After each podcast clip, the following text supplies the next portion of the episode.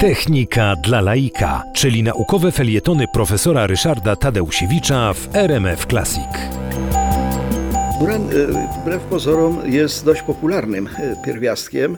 E, my Możemy czerpać paliwo do, naszych, do naszej jeszcze nieistniejącej elektrowni jądrowej z, z wielu źródeł. Okazuje się, że jeżeli chodzi o wydobycie, aktualne wydobycie rudy uranu, to przoduje na świecie Kazachstan. Kazachstan wydobywa 22 tysiące ton rocznie tej rudy uranowej, no i to jest właściwie 42% całych zasobów światowych blisko połowa.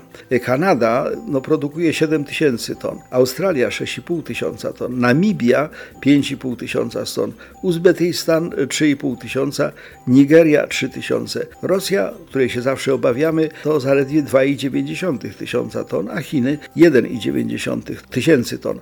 Wobec tego no, trzeba powiedzieć, że jest skąd kupować ten, ten uran, zwłaszcza, że zasoby tego uranu są przeogromne. Wiemy, że wyczerpują się zasoby ropy naftowej, gazu.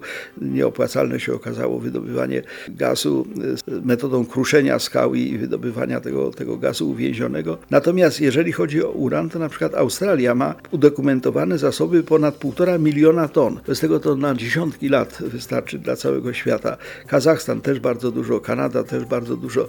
Wobec tego y, przechodząc czy zmierzając do energetyki jądrowej, będziemy mieli do wielu potencjalnych dostawców, a to oznacza możliwość wytargowania dobrych cen właśnie za tą rudę uranu. W Polsce y, ruda uranu występowała, zresztą y, pierwsze w ogóle wydobycia rud uranu miały miejsce no, na terenie obecnego Dolnego Śląska. On był wtedy niemiecki, natomiast no, obecnie należy do Polski i tam w, w okolicach Świeradowa, w okolicach Kudowy były kopalnie uranu, między innymi na bazie smułki uranowej właśnie stamtąd nasza rodaczka Maria Curie-Skłodowska wydobyła, wy, wyodrębniła polon i rad, czyli pierwiastki promieniotwórcze towarzyszące rozpadowi uranu. Natomiast no, w tej chwili praktycznie biorąc zasobów takich, które dawały się, dawałyby się opłacalnie eksploatować w sensie technicznym, w Polsce nie ma. My uran byśmy musieli jednak kupować, ale jest, jak mówię, duży podaż tego, tego uranu. Sądzę, że, że jest tutaj możliwość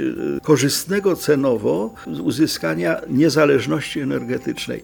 Niezależności, która nie będzie obciążona tymi kwotami kar za emisję dwutlenku węgla, bo elektrownia atomowa, przynajmniej dobrze zbudowana, niczego nie emituje.